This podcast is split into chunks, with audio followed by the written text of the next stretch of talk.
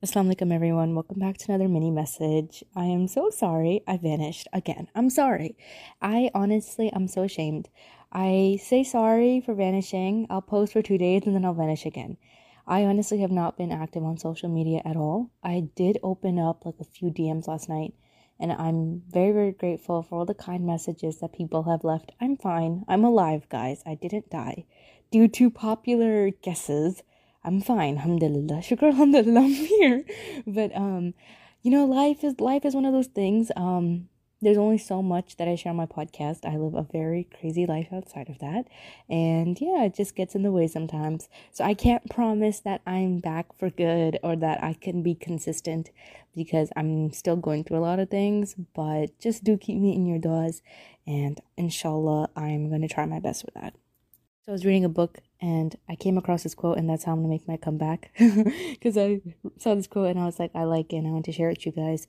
So the quote is from the book A Gentle Reminder, and it just kind of went along the lines of saying that maybe in the offhand ways, the uncertain soul fights, places and people that you had to leave, and lessons that you had to learn, and things that pain can, had to teach you that beauty cannot. You learn that it is within the losses that you truly find gratitude for all that has stayed. It is through caring for those who make us feel like we are hard to love that we are taught how to embrace those who see us, those who truly protect our souls, and it's through darkness that we are taught how to appreciate the warmth and how to chase the light. I feel like this always hits home because I feel like sometimes in life we go through really hard things and we think, oh, it can't get worse than this, and then it does. But I always feel like one of the things that I always hear is like when people tell me, like, oh, you're so strong. And I'm like, you know, it's weird because it's one of those things that I don't ever like internalize. But as I read this quote, like it really did make me think that it's like through losses and through those fights and through those times that you thought things couldn't get harder, but they did, like that is really where strength is created, right?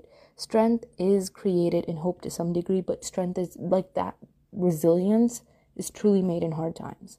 That resilience, right? Being hopeful and whatnot, that's a good thing. And of course, that's a great thing to have.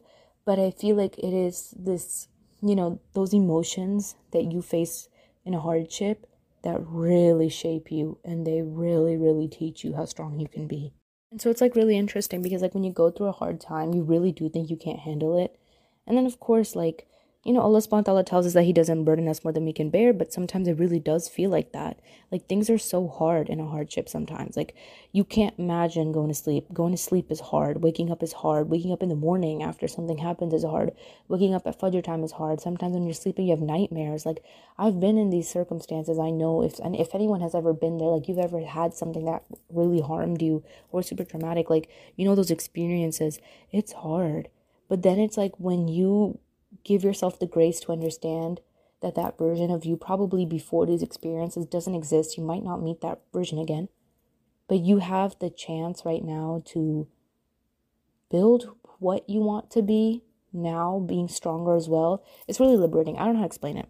But it's one of those things that, like, in life, you're not always going to be the same linear person, especially not after hardship. And especially, like, right now, I'm at this phase where I just kind of feel like just there. You know what I'm saying? Like, I definitely don't feel like I was the same person that I was a month ago or even a week ago because of some of the things that I'm going through. And I'm not forcing myself to be those things or to confine in those things or to like those things anymore.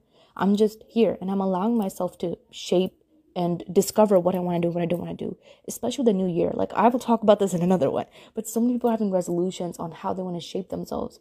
And I feel like right now I'm at a part of my life where I've faced so much, especially these past few weeks, that I'm not forcing myself to shape into anything. I'm allowing myself to understand that I'm strong and I'm allowing myself to understand that, you know, as time goes on, I'll I'll be to where I need to be at my right time. I don't need to sh- force it. I don't need to make a New Year's resolution to force it and make it happen a certain time this made sense. I actually think I should make a podcast episode on this because I can talk about this for a long time because I have a lot of things to say. Instagram voice notes does not do this topic justice. Inshallah, I'll try to record a podcast episode. I haven't even had time to do that, which is why I'm not releasing as much. But inshallah, I'll try my best. Take care. Assalamu alaikum.